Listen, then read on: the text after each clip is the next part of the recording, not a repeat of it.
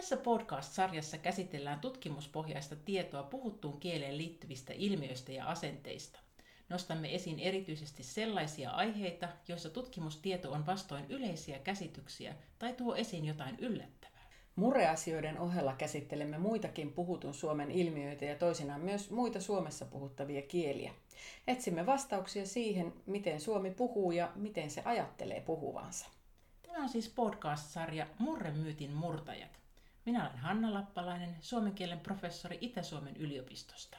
Ja minä olen Johanna Vaattovaara, suomen kielen professori Tampereen yliopistosta. Tervetuloa mukaan retkille puhekielen variaation kiehtovaan maailmaan.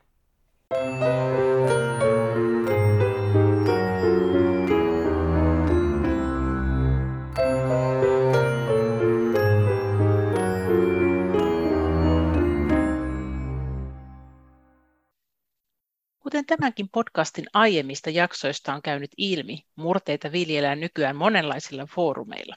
Ne kuuluvat niin arkipuheeseen kuin kaunokirjallisuuteen ja pikaviesteihinkin. Niinpä onkin luontevaa, että niitä kuulee ja näkee myös sosiaalisessa mediassa. Murteiden käyttö voi olla tiedostamatonta ja spontaania, mutta myös tietoista ja tarkoituksellista. Muun muassa tällaisista asioista keskustelemme tänään, kun vieraanani on tuore suomen kielen maisteri Anna Sundqvist, jonka ProGradu-tutkielma Murteet YouTubessa, kielen paikallisuus ja kaupallisuus kolmen sisällöntuottajan videoilla valmistui viime keväänä. Tervetuloa mukaan Murremyytin murtajiin, Anna. Kiitos, kiitos. Kiva olla mukana. Minä eli Lappalaisen Hanna teen tätä haastattelua nyt Lappeenrannasta käsin. Missä sinä olet, Anna, tällä hetkellä? Mä oon tällä hetkellä kotona Helsingin Kalliossa. No sä teet gradus Helsingin yliopistossa, jossa mekin ollaan tutustuttu. Oot ollut vuosien aikana mukana sosiolingvistiikan lukupiirissä, joka on mullekin ollut hyvin semmoinen tärkeä yhteisö. Sä et ole kuitenkaan alun alkaen lähtöisin ihan Helsingistä, vaan mistä? Joo, kyllä vaan. Sosiolingvistiikan lukupiirillä oli itse asiassa ihan siis keskeinen rooli tämän mun gradun aiheen muodostumisessa, mutta olen siis alun perin, alun perin kotoisin Pirkanmaalta, Hämeenkyröstä tai itse asiassa sen entisestä naapurikunnasta, Piljekkalasta. Ja sitten lukio mä oon käynyt Tampereella ja asunut Tampereella sen jälkeen kuutisen vuotta ja tehnyt myös kandiopintoni Tampereen yliopistolla. Just tässä murteiden tutkimuksessa tutkijan kotipaikalla voi ihan oikeasti olla merkitystä, että siinä mielessä ei ollut ihan sattumaa, että kyselin tätä. Ja sä viittaatkin gradussa tämmöiseen omaan läntiseen kielikorvaan. Miksi tämmöinen asia nyt on sitten tarpeen mainita? Se, miten murteet kuulee, niin on hirveän subjektiivista. Ja tämä on monelle vaikka uudelle paikkakunnalle joskus muuttaneelle varmasti tuttu ilmiö, että yhtäkkiä ihmiset kiinnittää huomiota sun murteeseen, vaikka et ole itse huomannut, että puhut ollenkaan murretta. Ja kielentutkijat ei ole mitenkään siis immuuneja tälle ilmiölle, vaikka ehkä toivottavasti tiedostaakin asian muita paremmin.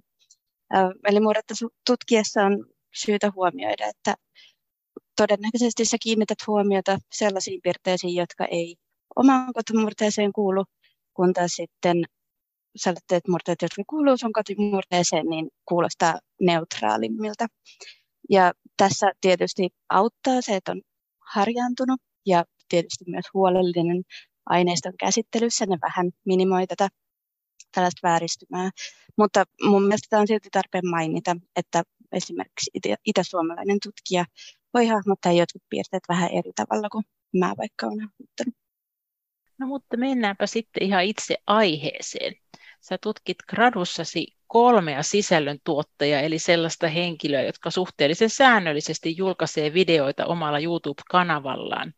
Näitä tubettajia yhdistää se, että heidän puheessaan on kuultavissa murrepiirteitä.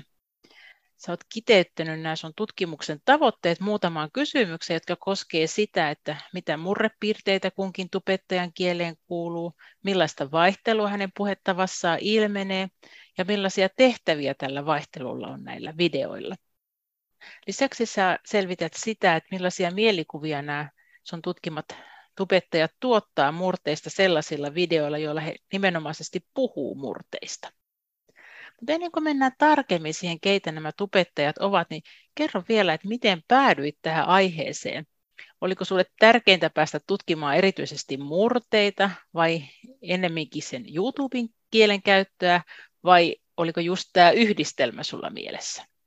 No kyllä mun alkuperäinen idea Raakille oli tutkia murteiden käyttöä jossakin mediassa. Ja mä pallottelin siinä kaikenlaista. Siinä oli Putouksen sketsihahmoja ja podcasteja ja kaikkea tällaista. Että et jotenkin ajatuksena oli valottaa sitä, että miten murteet näyttäytyy nykyään ja miten niitä voidaan hyödyntää tällaisessa niin kuin erilaisessa sisällöntuotannossa. Ja YouTube valikoitu tutkimuskohteeksi oikeastaan sen takia, että sieltä sattui löytyy hirveästi kiinnostavaa aineistoa, ja se aineisto ei ole mulle entuudestaan kovin tuttua. Ja sitten mun mielestä YouTube, YouTube oli myös vuorovaikutustilanteena jotenkin kiehtova, ja se on kauhean moniulotteinen tilanne siitäkin syystä. Tässä yhteydessä pitääkin vinkata kuulijoita, että YouTube on viime aikoina kiinnostanut muitakin kielen tutkijoita. Nimittäin jaksossa viisitoista Johanna Isosävi ja Ildiko Pätsernees oli kertomassa tuoreesta tutkimuksesta, joka koski suomalaisten, ranskalaisten ja unkarilaisten tapoja puhutella katsojiaan, että myös sitä kannattaa käydä kuulostelemassa. Mutta mennään takaisin Annan tutkimukseen.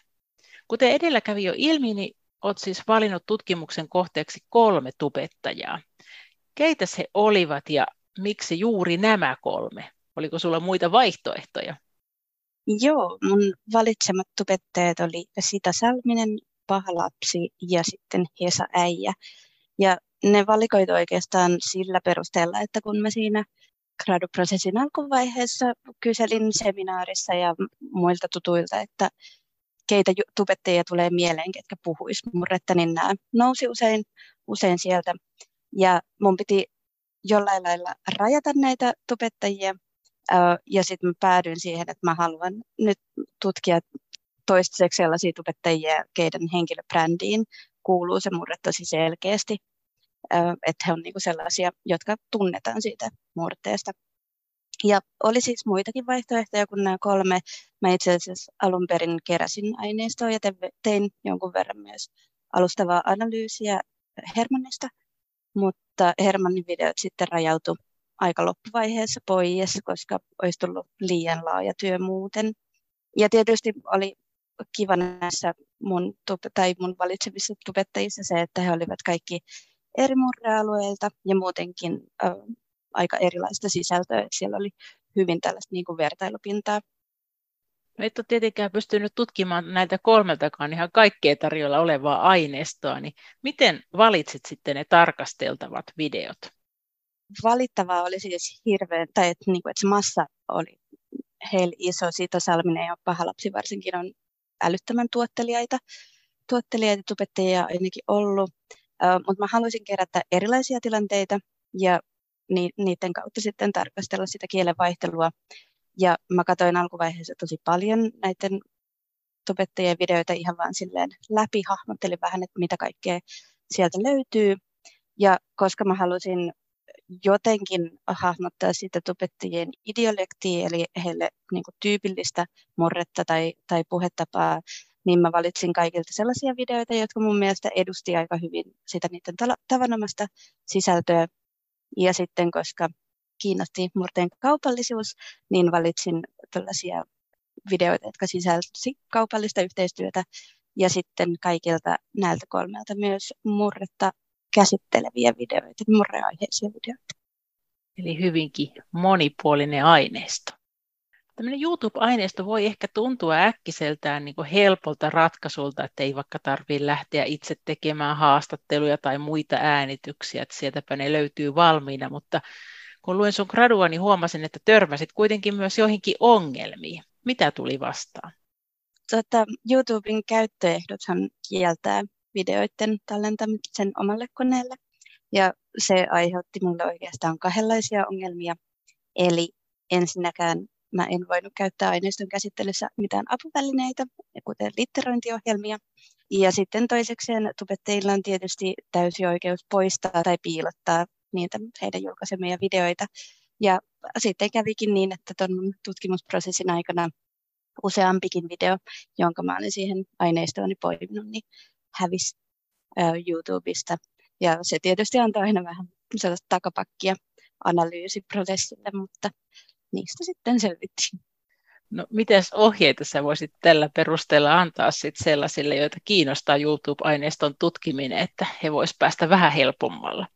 No, voin antaa sellainen ohje, mitä aion itse jatkossa noudattaa, eli että kyllä jos tubettajia vielä tutkin, niin aion olla heihin ihan suoraan yhteydessä ja pyytää videotiedostot sitten näiltä tekijöiltä tutkimuskäyttöön.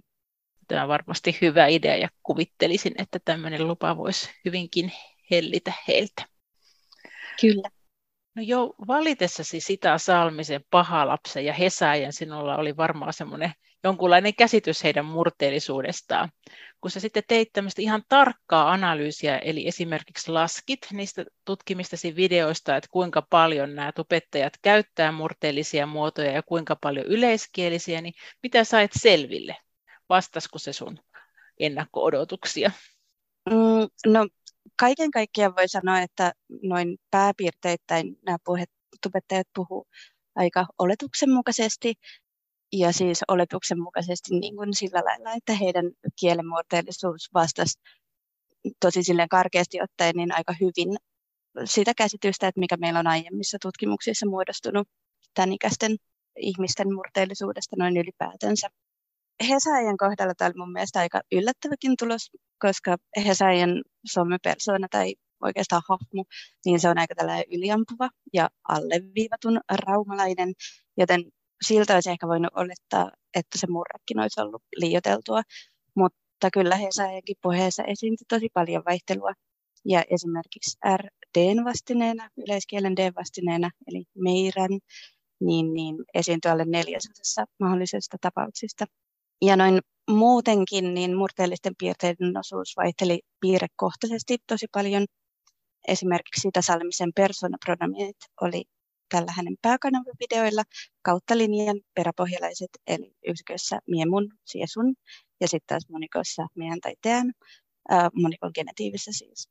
Kun sitten taas vaikkapa yleisgeminaatio, eli tällainen niin kuin tänään, tänään vaihtelu, oli sellainen piirre, jonka esiintyvyys vaihteli videoiden tosi paljon, että ihan parista prosentista lähes yhdeksänkymmentä prosenttia. Samoin Pahalapsella oli just nämä persoonapronominit sellaisia, mitkä oli lähes yksinomaan murteellisia. Ja sitten taas muissa piirteissä oli enemmän vaihtelua, äh, mutta Pahalapsella verrattuna Sita Salmiseen oli lisäksi käytössä aika laaja kirjo erilaisia tällaisia niin kuin aika leimallisia savolaispiirteitä, mitkä sitten esiintyi kuitenkin harvakseltaan, että ihan jopa kerran tai pari läpi aineiston. Näitä oli esimerkiksi pitkän on diftongiutuminen, eli piakaupunki eikä pääkaupunki, ja H T-yleiskielen T S-vastineena, eli mie-ihte. Sellainen jotenkin yhteenveto, mitä näistä mietin, oli on se, että, että murteen puhuminen ei YouTubessakaan tarkoita sitä, että jokaisen sanan pitäisi olla mahdollisimman murteellinen. Eli ei ole kysymys tällaisesta niin kuin tarkoituksellisesta murteen tuottamisesta siinä mielessä, mitä vaikka sketsit tai äm, romaanien jotkut niin kuin murteelliset repliikit tai vuorosanat edustaa, mutta et vaikka se ei ole tavallaan vaatimus, että joka sanan pitäisi olla murteellinen, niin toisaalta jotkut katsojista oli tosi herkkiäkin hoksaamaan yleiskielisyyksiä. Eli kommenteissa äh, selvisi tämmöinen, että esimerkiksi Sita Salminen oli saanut kommentin, jossa kommentoija kommentoi sitä, että Sita sanoo yhden videon alussa tänään eikä tänään. Ja sitten kommentoija kysyy, että minne sitä murre on oikein kadonnut. Eli ihan tällainen yksittäinen yleiskielisyys saattaa kiinnittää jonkun huomioon ja sitten se laajentuu merkitsemään tällaista niin kuin koko puheenparren muuttumista. Et vaikka muuten sillä videolla sitä kyllä käytti itselleen ihan ominaisia murrepiirteitä, että ei sillä lailla voida havaita, että yhtäkkiä olisi ollut yleispuhekielinen täysin. Kiinnostavia, tarkkoja huomioita, joo. No sä esittelet tutkimuksessa myös kiinnostavia havaintoja siitä, että miten näiden sun tutkimien tubettajien murteellisuus vaihtelee videoiden välillä ja jopa niiden sisällä erilaisissa jaksoissa, kuten tuossa jo pikkusen viittasitkin. Mitä sä sait tästä selville? No ensinnäkin murteella oli selkeästi tärkeä tehtävä erilaisten roolien erottamisessa. Et esimerkiksi Hesa-äijällä, jolla on tällainen hyvin jotenkin yliampuva somepersona tai hahmo, niin hänellä, raumalaispiirteet sitten katosi ihan täysin video, sillä videolla, jossa Hesa-äijää haasteltiin niin kuin muusikkona ja artistina. Eli Hesa-äijä siis erotti tällä yleispuhekielellä ammattiroolin tästä murretta puhuvasta hahmostaan tai somepersoonasta. Toinen aika selkeä esimerkki roolista ja murteen roolista sen merkitsemisessä oli Sita Salminen. Eli mulla oli aineistossa mukana sekä Sitan pääkanavan, mikä on ehkä tällainen niin kuin videopäiväkirjatyyppinen kanava, että sitten Sitan A S M R-kanavan videoita. Ja A S M R tarkoitetaan siis tällaisia yleensä rentoutumista varten tuotettuja aistijärsykkeitä. Ja ne on YouTubessa ihan tosi suosittu genre. Mutta ehkä tälleen murteen tarkastelun kannalta niissä on olennaista se, että sitä ei esiinny niillä aina omana itsenään, vaan roolissa. Että näillä mun videoilla hän esimerkiksi esitti katsojan ystävää tai Harry Potter-sarjan hahmoa. Ja näissä rooleissa sitä ainakin puhu ihan todella huomattavasti yleiskielisemmin kuin pääkanavan videoilla ja vaihtoi jopa persoonapronomininsa muiksi kuin peräpohjalaisiksi. Ja ää, tästä hän itse asiassa vastasi yhdelle kommentoijalle, että, että hänen on helpompi olla roolissa, kun ei puhu ihan omaa murretta. Ja no, sitten tuosta videon sisäisestä vaihtelusta olisi ollut varmasti paljon sanottavaa ja paljon aineistoa purettavaksi, mutta mä painotin tässä työssä nyt sellaisia jaksoja, jotka näyttäytyy jollain lailla nimenomaan YouTuben kehityksessä, kehyksessä keskeisinä. Eli kuten sä, Hanna, varsinkin tiedät, niin tilanteiden sisäistä puheenvariaatio on tutkittu aika paljon, ja tietysti sun oma väikkäri oli tässä ihan, ihan pioneerityö suomen kielen osalta. Ja noista mun tutkimista videoista, niin ne sisäisen, tilanteen sisäisen vaihtelun funktiot oli usein aika samantyyppisiä kuin mitä sä itse hahmottelit. Eli vaihtelulla voidaan merkitä esimerkiksi puheenaihevaihtoa tai siirtyä vakavuudesta leikkisyyteen tai niin kuin tällaista. Um, Mutta sitten YouTubessa näille, tälle vaihtelulle hahmot myös niin kuin päällekkäisiä ja jotenkin YouTubelle mun mielestä erityisen ominaisia tai kaupallisia merkityksiä, että vaikka ne usein sopi myös johonkin näistä aiemmin hahmottuista kategorioista. YouTubessa yksi keskeinen tilanne, jonka voisin nostaa tässä esimerkkinä, niin oli videoiden alut. Ja niistä mä poimin useampia tapauksia, joissa se niin kuin puheen murteellisuus erosi ihan huomattavasti muista, muusta videosta, joko niin päin, että puhe oli poikkeuksellisen murteellista, tai sitten niin, että se oli poikkeuksellisen yleiskielistä. Ja yleensä tällaiselle vaihtelulle hahmottui joku niin kuin videon tunnelmaa säätelevä tehtävä. Esimerkiksi äh, tällaisilla videoilla, joilla käsiteltiin jotain ehkä konventionaalisesti arkaluontoista aihetta, äh, Sitalla hän puhui syömishäiriöstä ja kehonkuvasta, ja sitten paha lapsi puhui aknesta, niin näillä videoilla murre yhdistyi jotenkin sen videon sävyn luomiseen siinä alussa. Paha lapsi puhuu tässä videon alussa tavanomasta yleiskielisemmin, mikä näyttäytyy ehkä vähän niin kuin tällaisena vetoomuksena yleisölle, että nyt on vakavaa asiaa, ja sitten ehkä myös joku niin kuin itsen etäännyttäminen siitä vaikeasta aiheesta. Ja sitä taas oli ihan täysin päinvastainen siinä videonsa alussa, eli se oli poikkeuksellisen murteellinen, ja se ote oli hyvin tällainen rempsee ja ehkä lepposakin, mitä se sitten se kohosteinen murteellisuus palveli. Ja YouTubessa näillä videoiden alulla on tietysti tärkeä rooli. Ne herättää katsojan kiinnostuksen ja ratkaisee, että haluuko, haluuko hän katsoa videon loppuun. No, yksi sua kiinnostava teema tässä tutkimuksessa on ollut tämä murteen kaupallistaminen. Ja pääsit tutkimaan sitä muun muassa siten, että valitsit sinne aineiston tosiaan jokaiselta video, jossa oli eksplisiittisesti tämmöistä kaupallista yhteistyötä, eli tubettaja mainosti jotakin tuotetta, yritystä tai koulutuspaikkaa. Ja sun hypoteesi oli, että murteen käyttö voisi olla tällaisessa tapauksessa erityisen korosteista ja kohosteista. Saitko sä tälle oletukselle vahvistusta? No, en saanut ollenkaan. Eli mulla oli tosiaan, tämä mun hypoteesi oli ehkä vähän yksinkertaistava. Mä siis ajattelin, että koska murteiden puhumiseen liitetään joku tällainen aitouden mielikuva ja se aitoiden vaikutelma on tietysti hirveän tärkeä kaupallisessa yhteistyössä, niin mä ajattelen, että ehkä kaupallinen konteksti sitten niin kuin korostaisi siitä murretta, mutta näin ei siis todellakaan ollut. Eli tyypillisimmin tubettajan puhe oli kaupallisessa yhteistyössä ihan tosi tavanomaista hänelle. Näissäkin tietysti esiintyy jonkun verran vaihtelua, kuten muissakin tilanteissa, mutta se vaihtelu selittyi sitten kuitenkin lähes aina jollain muulla tekijällä kuin sillä kaupallisella yhteistyöllä itsellään. Ehkä pieni poikkeus tästä on video, jossa Hesa-äijä mainostaa Satakunnan ammattikorkeakoulun Rauman kampusta. Siinä tavallaan se, että et, et siinä siis jonkun verran tuli tällaisia kohosteisiakin murrepiirteitä ja ehkä tavallista tiheämpäänkin, niin siinä tietysti myös mainostettiin Raumaa opiskelupaikkana ihan yhtä lailla kuin sitä itse koulua, mutta siltikään siis tässäkään tapauksessa Hesa-äijän piirreedustus ei kyllä ollut mitenkään niin kuin järjettömän erilainen kuin hänen muillakaan videoilla. Ja kyllä sitä kun pohdiskeli, niin tuli todettua, että sillä jälkikäteen ajateltuna tällainen melkein nollatulos on itse asiassa ihan tosi ymmärrettävä, eli kaupallisessa yhteistyössä tubettajan tulee esiintyä omana itsenään, ja se, että jos se olisi Jos se puhe olisi ollut sellaista, että se olisi havaittu poikkeuksellisen murteelliseksi, niin se voisi vaarantaa sen aitoiden kokemuksen.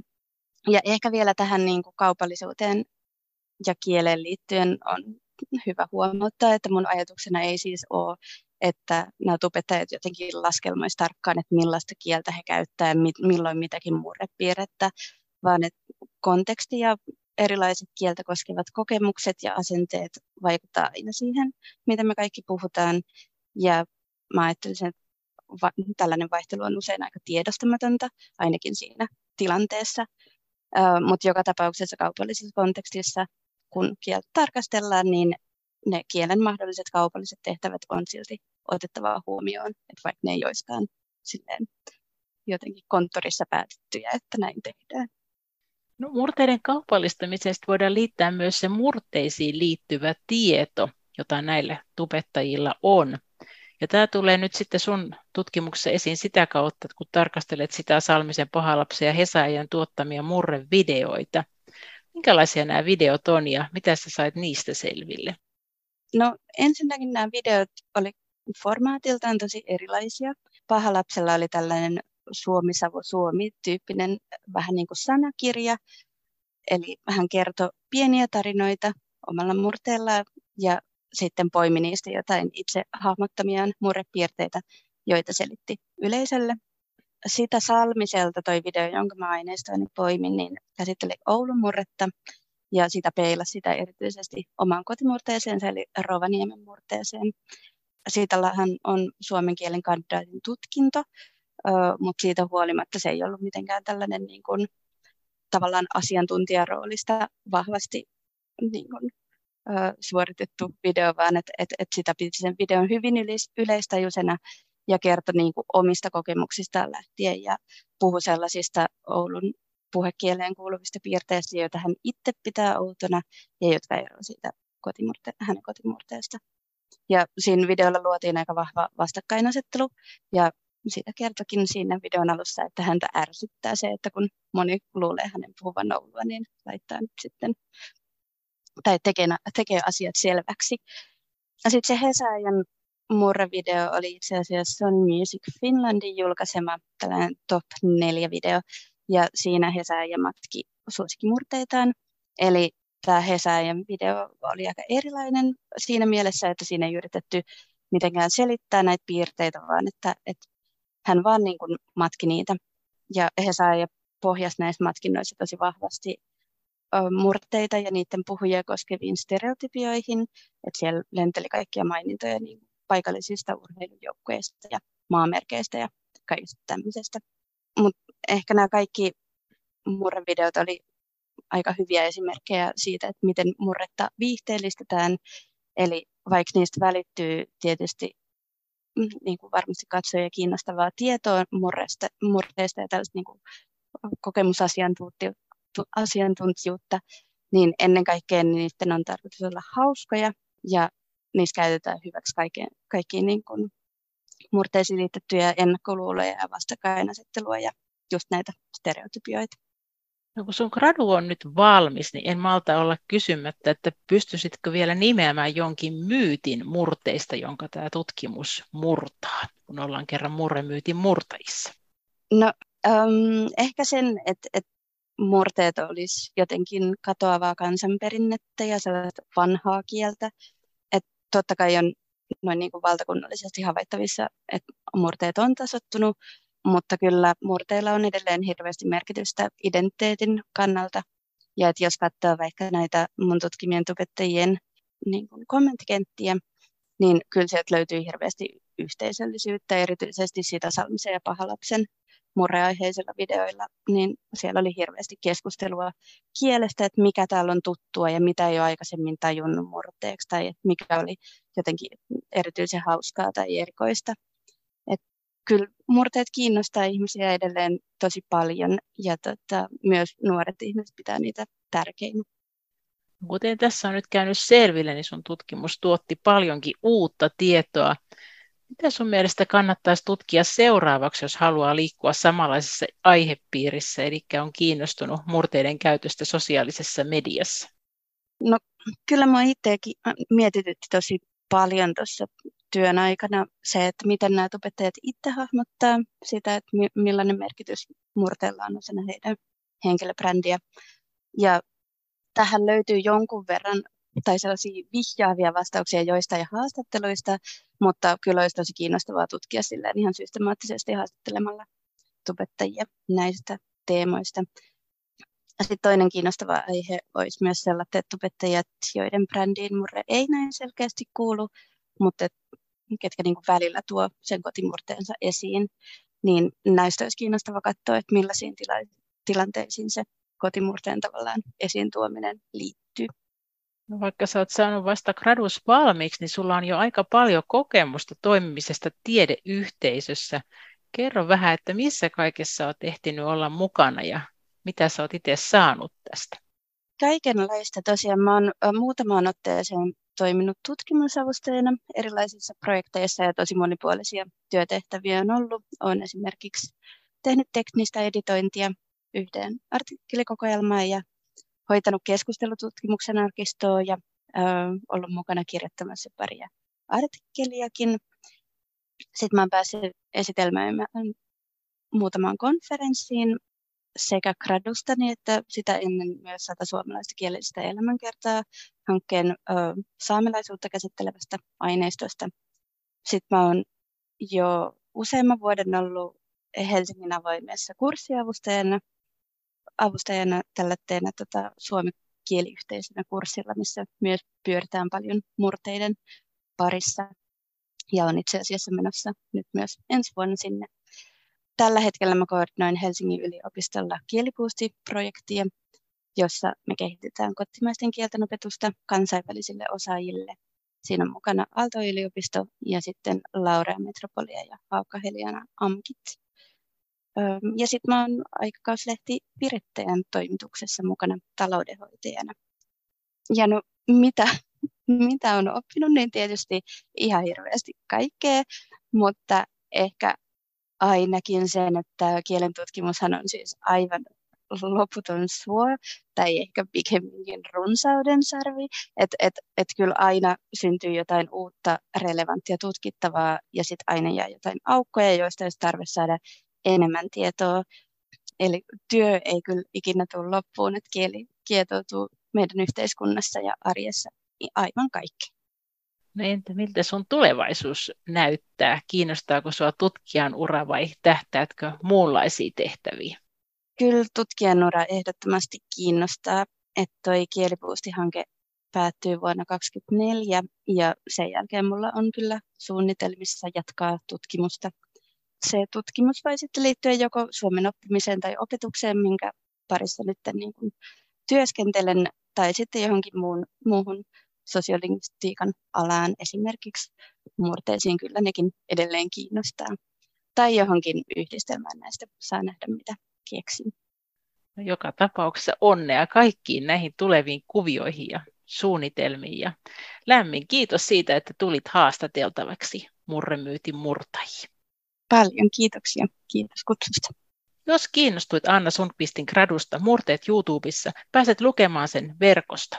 Murremyytin murteet tarjoilee tämän vuoden päätteeksi vielä yhden jakson.